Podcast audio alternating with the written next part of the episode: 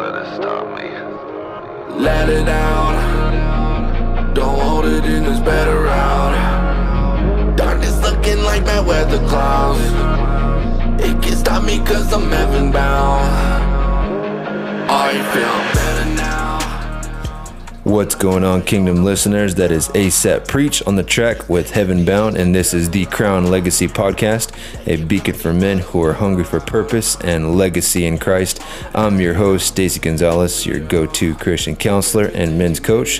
For more info on me and my testimony, you can visit stacymgonzalez.com or you can follow me on Instagram at Stacey Gonzales underscore Crown Legacy or friend me on Facebook at forward slash SM Gonzales 88. I encourage all of you to message me on either of those apps. I will respond to you. That is my personal commitment. As always, I'm incredibly humbled and gracious to be here on this God gifted platform. So, with that said, let's get to it. Is trying to tell him I'ma go to hell, it's lies. I was held alive in a jail What's up, Kingdom listeners? This is Stacey Gonzales with the Crowned Legacy podcast. This is the debut episode, so I just want to thank everyone who inspired, motivated, and believed in me enough to create this vessel for the kingdom.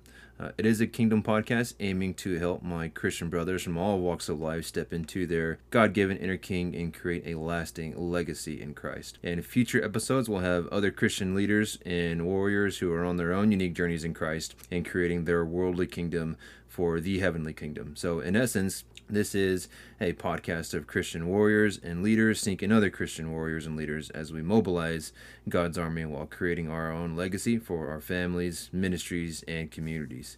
So, how did this podcast come to be? It wouldn't be possible without the abundance of amazing men who helped me see this vision and then push me to build the road to get here. So, men like Brodie Whitney, my coach and mentor, who has helped me immensely with this purpose and relationship quest. Andrew Ferebee, who created the Knowledge for Men platform and podcast, and for giving me a ton of amazing influence, as well as helping me navigate to the uncomfortable places that have helped me create and come alive. Uh, Peter Wright, who always acknowledges my wins during my times of uncertainty and for challenging me to lean into my alignment as a masculine man. Joel Ackley, my counseling supervisor and mentor, who I cannot thank enough for blessing me with an opportunity at Pathways. It's truly been a gift to learn from you. John Seepin, who provides me with a ton of godly wisdom and his gracious offering of mentoring me to help me hear and feel the voice of God as I go through my journey. Uh, Ted Soderholm, my current pastor at Catalina North Church here in Tucson, Arizona. Thank you for being so great to me and my family and for bracing us as if we were your own family. Uh, Peter Kraft, my uh, former pastor, who first baptized me and whom I had first heard the voice of God through. So, Peter Kraft, thank you so much. Anthony Chamberlain, who saw whatever he saw in me and gave me an opportunity to be a part of an amazing and elite group of entrepreneurs. Adam Flores, who has inspired me to really see what's possible of what I can create, and for providing me with a ton of amazing tools to make it real, and many others out there. So if I didn't drop your name on this, um, I apologize. There's just so many who, who have influenced me, and I'm just so grateful for everyone who has helped me on this journey. Um, there have also been some amazing women who have helped me on this journey. First off, all the ladies at Pathways Counseling Services, where I also practice.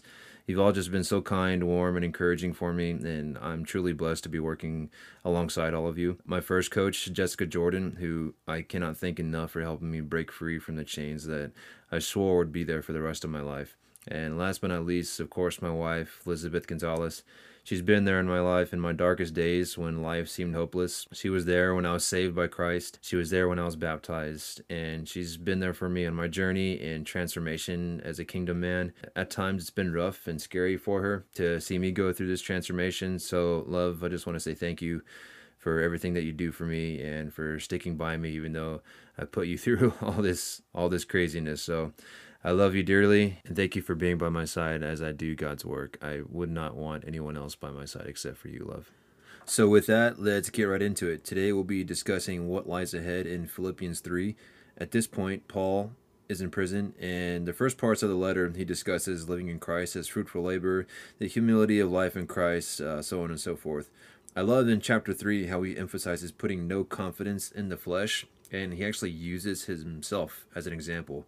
He basically challenges everyone to have more confidence in themselves than him, to which he boldly proclaims that he has more. So, watch this in verses 4 through 5.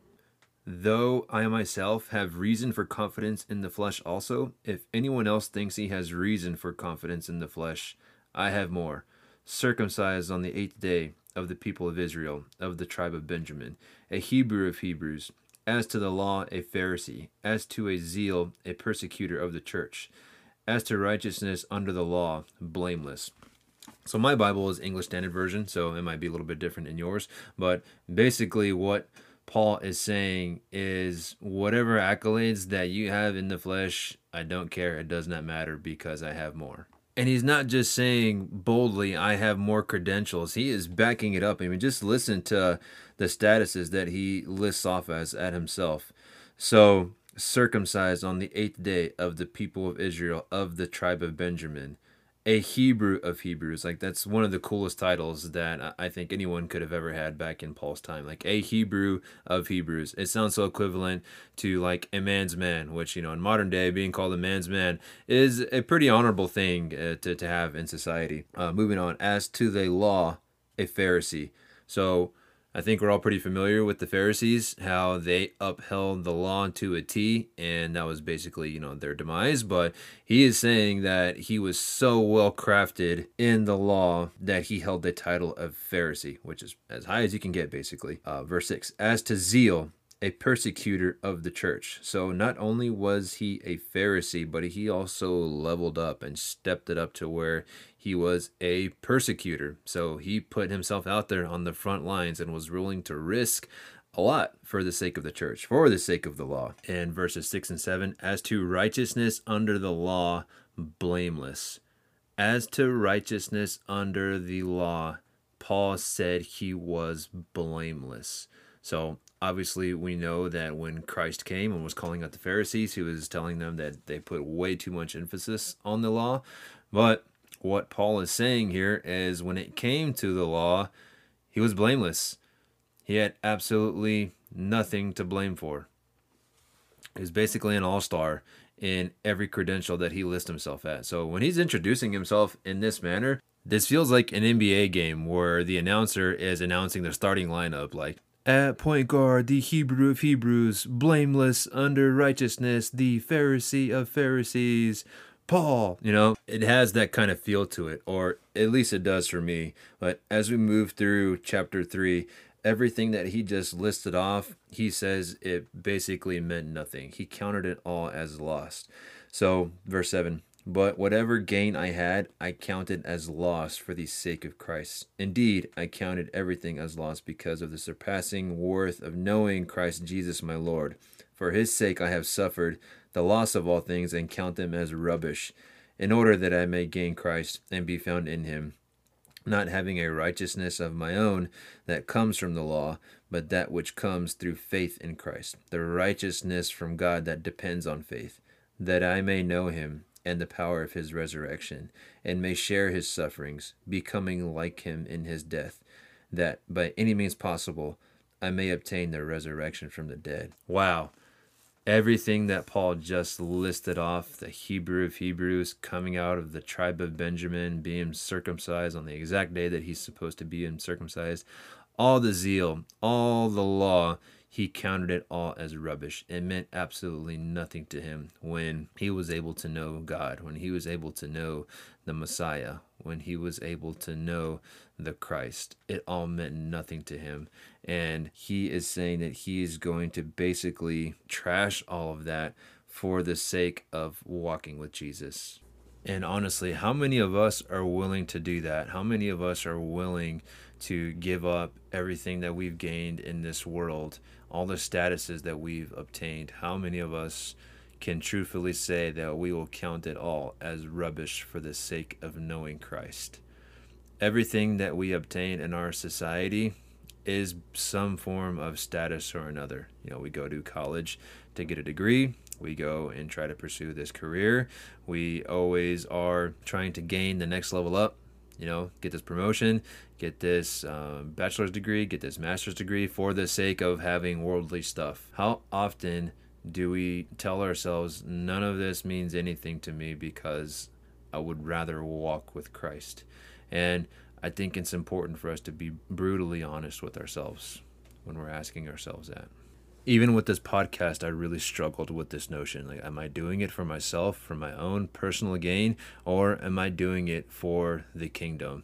And I really, really had to meditate with God and look inward, look into my heart, and ask, like, Father, is this really what you want me to do? And if so, can you please protect me from my own personal ambitions? Can you please protect me from wanting my own personal gain?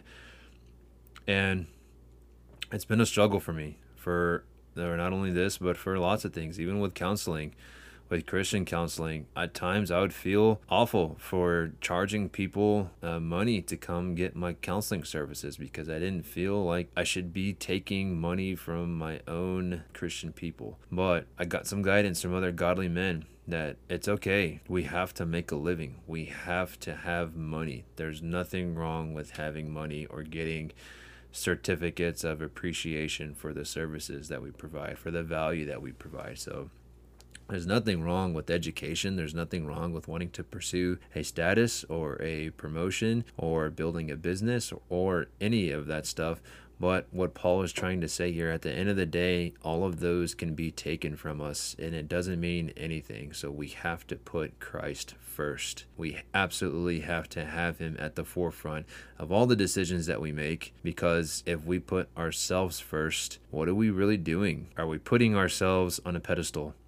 Are we putting our status as a Pharisee or a Hebrew of Hebrews or as a righteous person under the law first? This reminds me of the rich man that asked uh, Christ Jesus, like, what does he have to do in order to obtain heaven? And Christ told him, You got to sell all your stuff, and drop all of your riches, and come follow me. And that absolutely broke the heart of that rich man because he couldn't do it.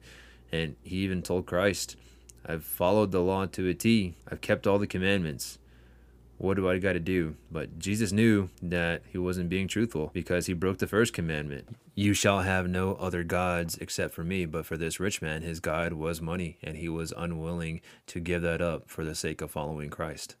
Even in the church, are we trying to pursue a title for our own ambitions? Are we trying to pursue a title of pastor or minister or deacon? Or are we truly trying to know God are we truly trying to know Christ? Even in the counseling profession, you, know, you can Google any you know counseling name right now, and it would come up with all kinds of titles and accolades that I don't even know what any of them are anymore. There's so many crazy abbreviations out there. Really, the only ones that I recognize are doctor or PhD. But there's so many of us out there who need to have that title at the forefront of our name to make us feel like we're credible. But going back to Paul he was credible in the law. He was credible as a Jew. He was credible as a Pharisee, but it all meant rubbish to him. Are we willing to do that? Are we willing to drop our worldly titles and say that we are followers of Christ first?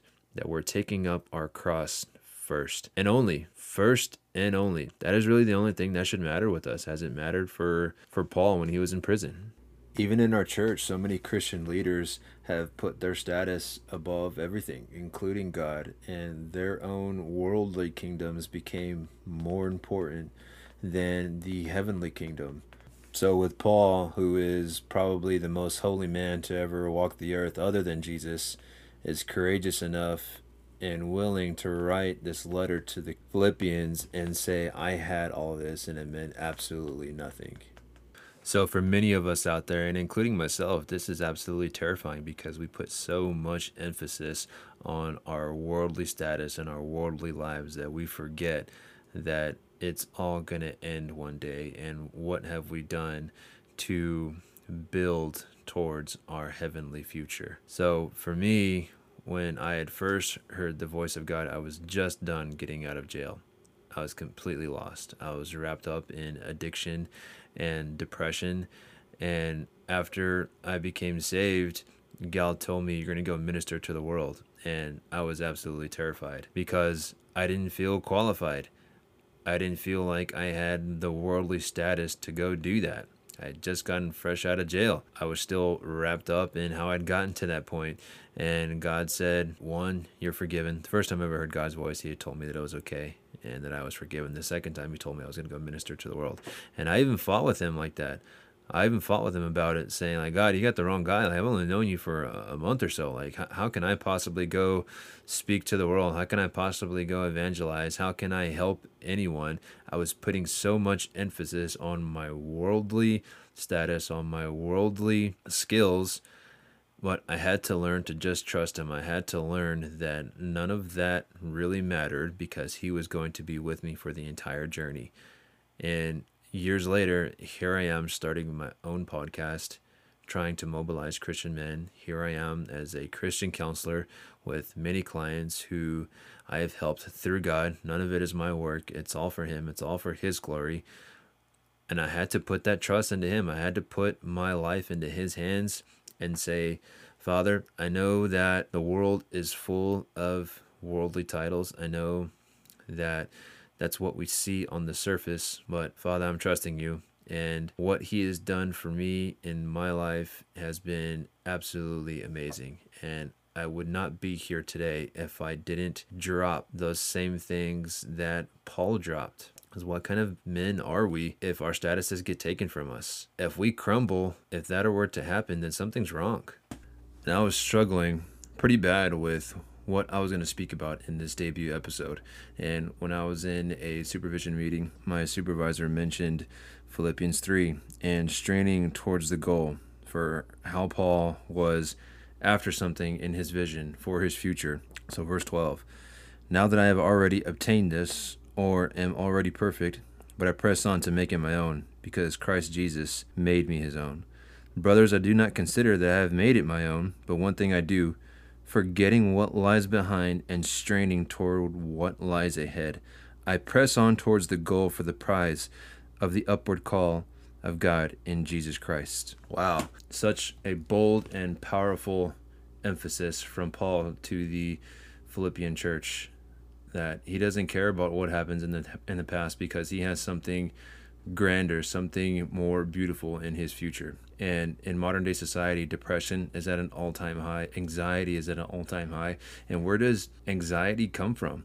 It's basically a fancy word for fear fear of the unknown, fear of things that happened in our past repeating itself. Where does depression come from? I mean, it comes from many sources, and it's not a choice that we have to experience depression, but it typically comes from a huge area of sadness and regret and guilt and shame because of something that happened to us in our past.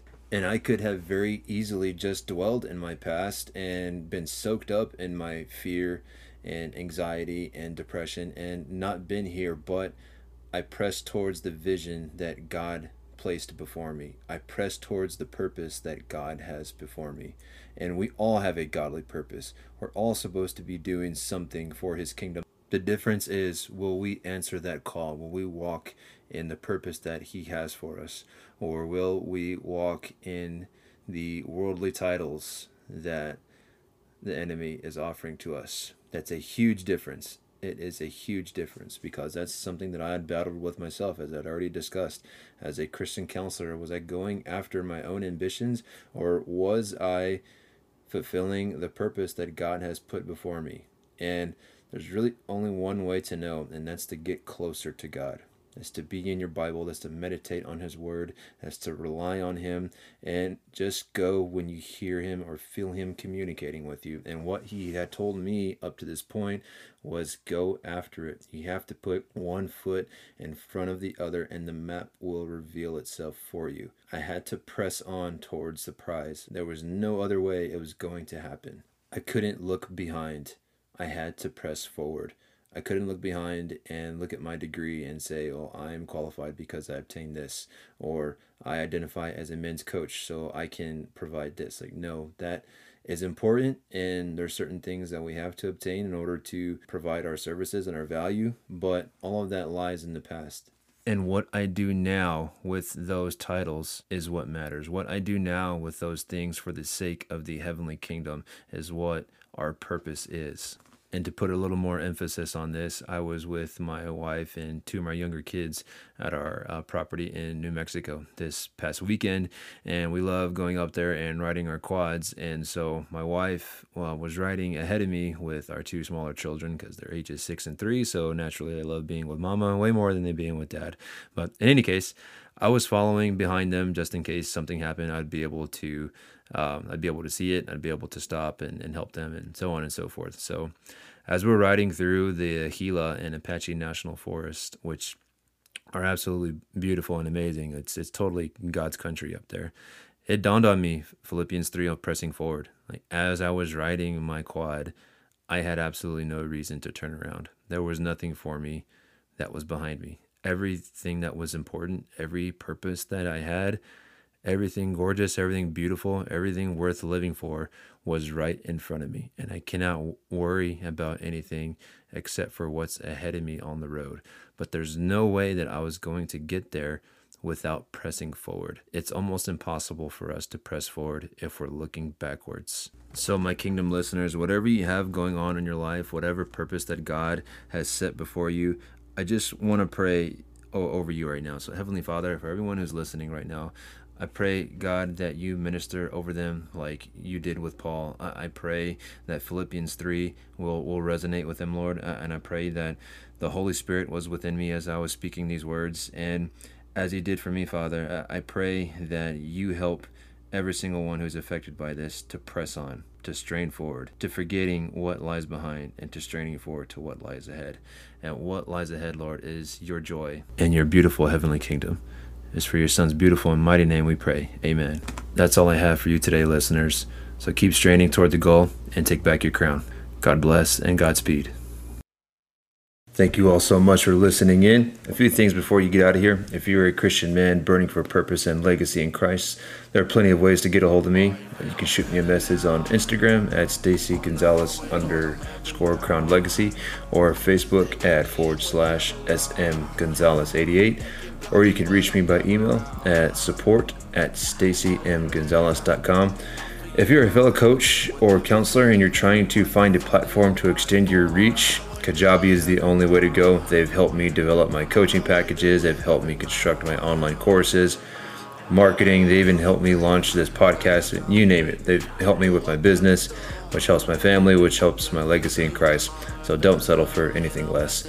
If you're looking for some new Jesus gear, to help spread the gospel, build the kingdom, start up conversations, or if you just want to show your love for Christ, hit up versedinc.com. That's versedinc.com or seekjesus.co. Great stuff on there. They have streetwear, tees, hats, hoodies, jewelry, all kinds of my discount code, Crowned Legacy, all one word, all caps for 15% off.